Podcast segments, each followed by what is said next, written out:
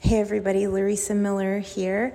I shared a message this weekend about the redemptive power that a woman holds to influence, to help, to take her place, to be present in the church and to Jesus first and foremost. So I hope it blesses you. Um, love you guys. I have to ask myself when Ananias sold that piece of property and the money comes in and he comes home and he's like, babe, look at all this money. Say it was a thousand bucks. What if we go to Peter and say, like, here we sold a piece of property, here's $800. And we make it look like it was the full price of the piece of property. What if this woman had feared the Lord in that? What if she had been there in the kitchen, hanging out at the island talking? What if she had been, Ananias, I, I can't, I don't think we should do that.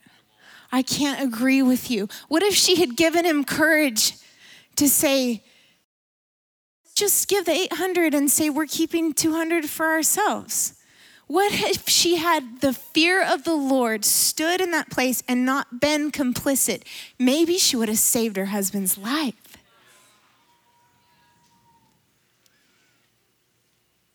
We know, we know, but I think about the power that she had and that she was held accountable for not standing. This is not one of those scenarios where it's like, submit to your husband, Sapphira. You see, that would be a wrong idea of submission. I'm not getting into submission.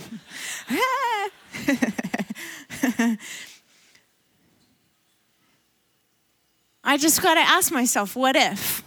Because he died. And then when she stood before Peter, she had another opportunity to tell the truth. Still didn't. This was not a woman who feared the Lord. I think this is a woman who feared her husband more than she feared the Lord.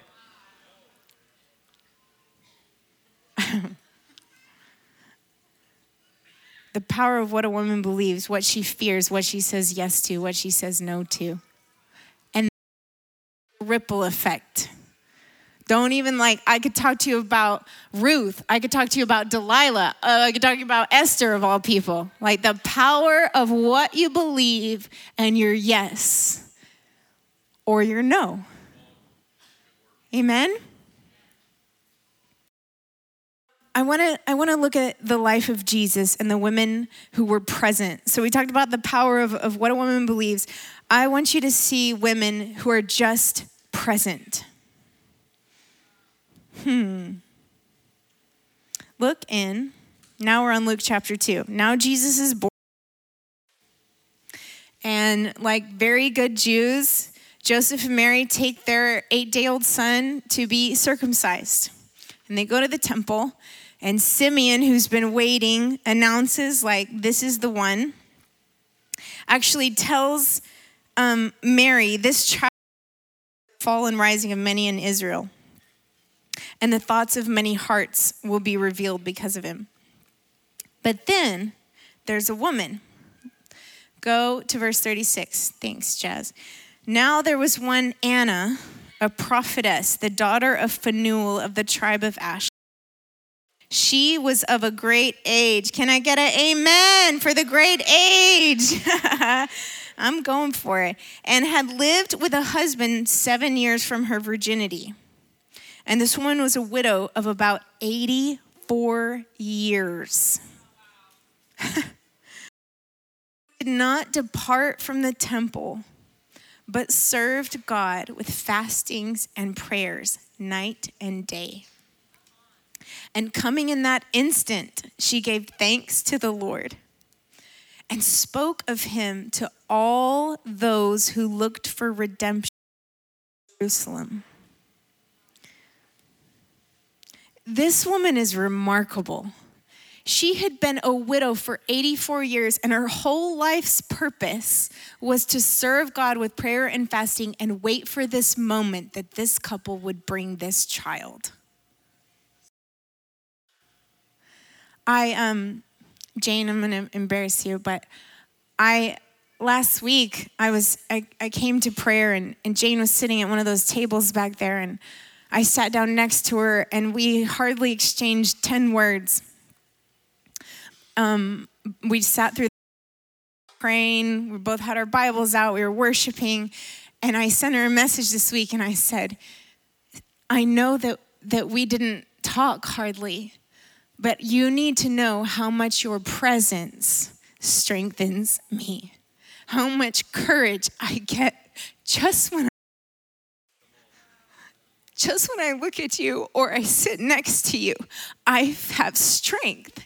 It gives me strength that when a woman is present, a woman who fears the Lord just shows up, whatever state she's in, when she's present. I had a, a relative um, a few weeks ago who's in her 60s and has served the Lord her whole life, has written children's curriculum, has served in every Sunday school and every women's Bible study and every everything. And she made this comment said, At church, I feel, I feel irrelevant.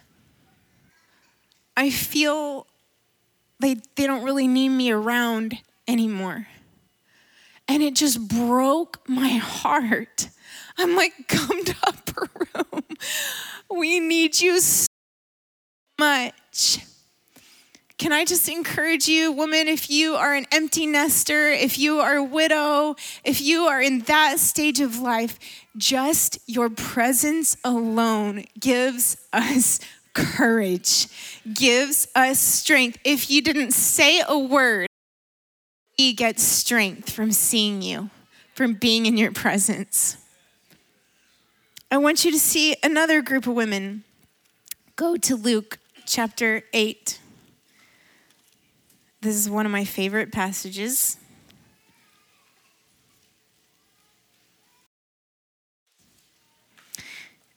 Luke chapter 8.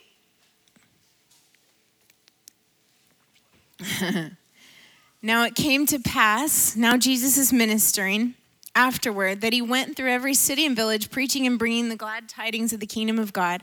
And the 12 were with him. Certain women who had been healed of evil spirits and infirmities. Mary called Magdalene, out of whom had come seven demons. Would you like to be introduced that way? Welcome, Lorisa Miller, out of whom has come seven demons. She's going to be speaking with us today. But this is amazing because then we have Joanna, who was likely a very wealthy woman, Susanna also, and then look at this phrase, and many others who provided for him from their substance. I don't know about you, but I'm like, I want to be in that small group. I don't know. I, I don't know who these women are. I don't know if when he was going from village to village, he's like, he's he's he's delivering them, he's healing them. And I don't know how they have these this means to support him. Like, are they are they making like pita and hummus and and like you know, giving his meals when he's done. I don't know, but I know that there's this mysterious group of women that are just following Jesus around because something about Jesus magnetized them. Something about him, they were like, I'm going, I'm following him. It was something about him that they couldn't wait to give themselves and their means to whatever he was about. That's amazing. And they were hodgepodge. Like you've got the demons cast out of her, and then you've got this wealthy noble woman, and they're all in this group together just serving him. Isn't that beautiful? I want to show you where else this group of women is. And if you hear me prophesying to you, upper room women, then you would be correct. I'm telling you, this is who you are. Hodgepodge. when Jesus is hanging on the cross in Luke 23, and he says, Father, into your hands I commit my spirit. There's a whole crowd there, they're watching, but there's this verse in verse 49 this mysterious group of women again. But all his acquaintances And the women who followed him from Galilee stood at a distance watching these things. I'm not sure where the 12 were at this point, but I know where these precious women were. No offense, guys. I want you to see that God wanted it noted who was present. And then they're following, they're watching. When his body got removed from the cross, they're following what's happening. They go home, they prepare spices and oil, they take the Sabbath day to rest, and they show up. They show up on that Sunday morning. Chapter 24. Now, the first day of the week, very early in the morning, they, here we are, and certain other women with them came to the tomb bringing the spices which they had prepared. Keep going. But they found the stone rolled away from the tomb. you think it was an accident who he let see the empty tomb first? I do not. I do not think it was an accident. And, and did not find the body of the Lord Jesus. And we know what happens. There's angels there. And then, look in verse 8. And they remembered his words. Then they returned from the tomb and told these things to the eleven. It was Mary Magdalene, Joanna, Mary, the mother of James, and the other women with them who told these things to the apostles. And their words seemed to them like idle tales, and they did not believe them.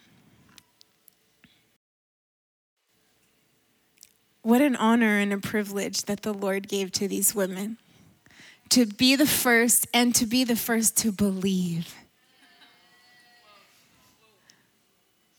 When Eve was the first to believe the deceiver. You women who were a mess when I found you, you get to be the first to believe. Wow, wow, wow.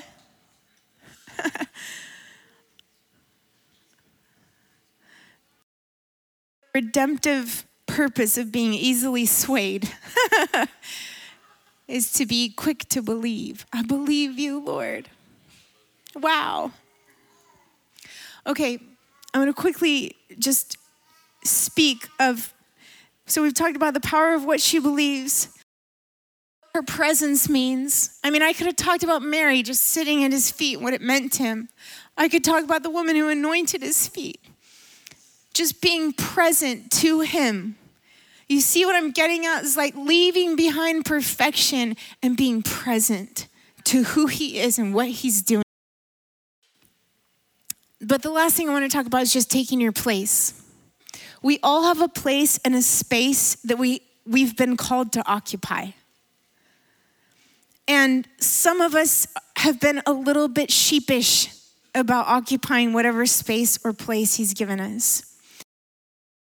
I want to talk to you about Deborah and Jael.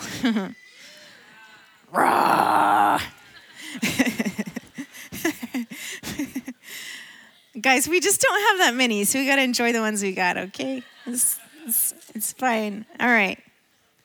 Let me tell you about what was happening was judging Israel. She was the wife of a prophet Israel had been harshly oppressed for 20 years. Think back, what's this is 2023. We can hardly remember 2003.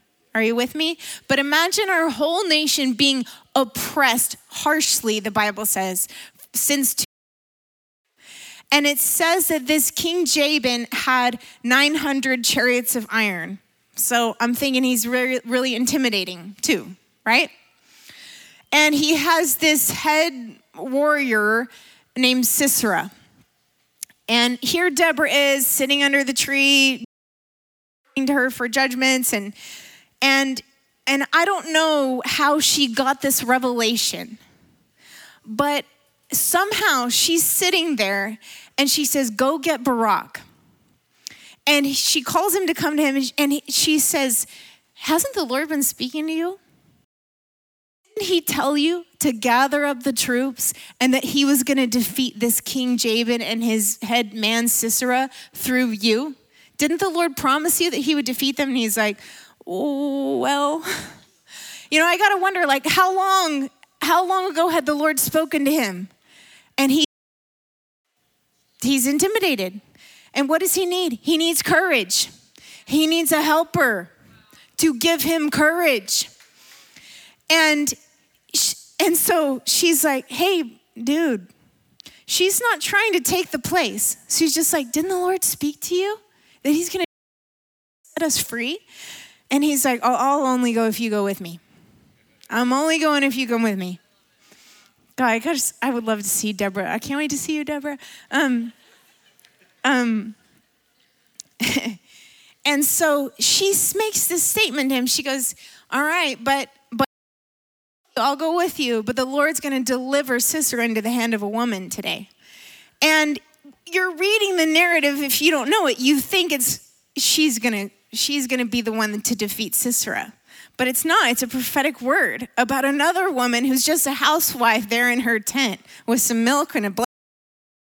And so they go to battle that says the Lord routed the whole army, that not a man was left except this one warrior who must have been well known, intimidating dude. And he goes off running.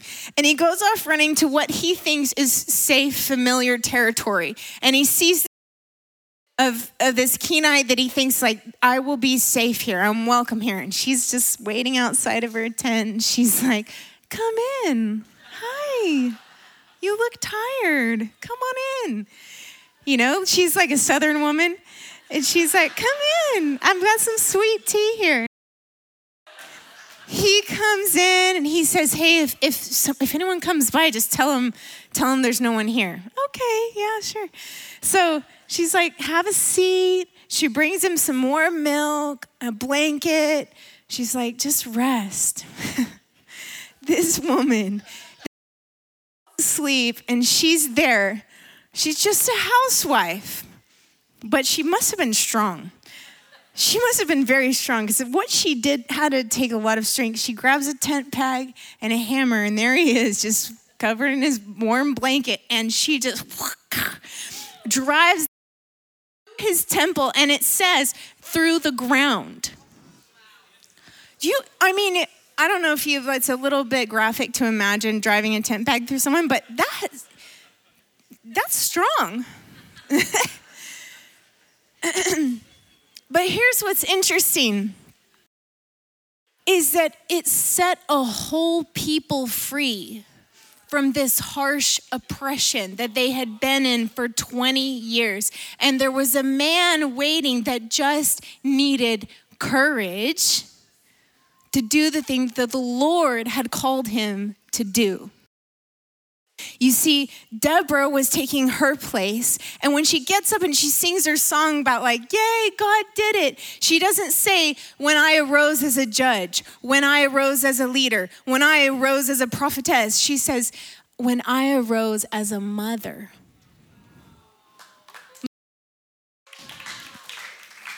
You see, because a mother is one who gives herself. Greater love has no one than this, than one who lays down her life.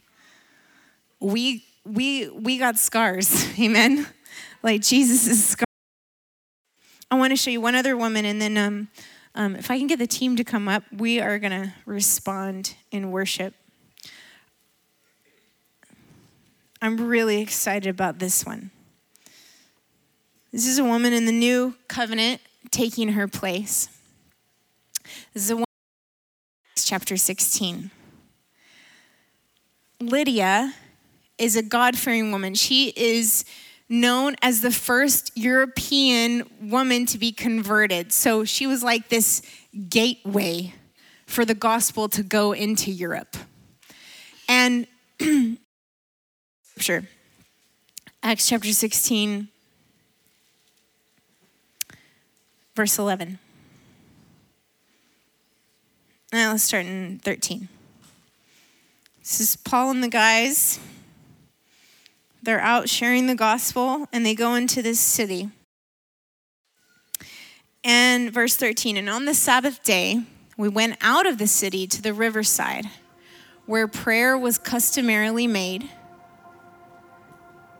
And we sat down and spoke to the women who met there. Now, a certain woman named Lydia, she was a seller of purple from the city of Thyatira who worshiped God. So, this is not a Jewish woman, this is a Greek woman. She feared God, but she did not know the gospel yet.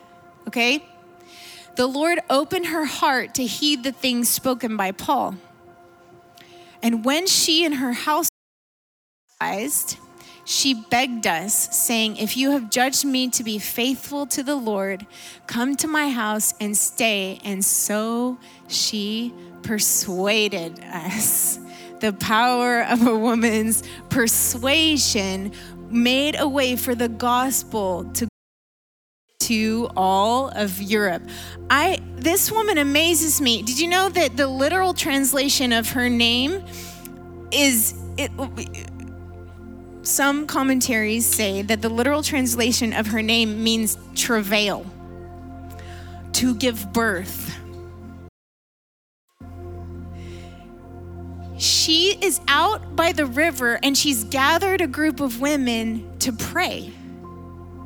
She's gathered a group of women to pray, and she doesn't even know Jesus. She's just a God fearing woman. And her heart received the gospel, and her whole household then came to the faith. They were all baptized. This is fascinating because women in that day, like everything happened through a man. So she would have either been under her father or her husband's leadership, but no, none of them are mentioned. Here's a woman who feared God. She's there praying. These men show up, and the gospel comes to a city because she took her place. Because she believed God. And she was persuasive.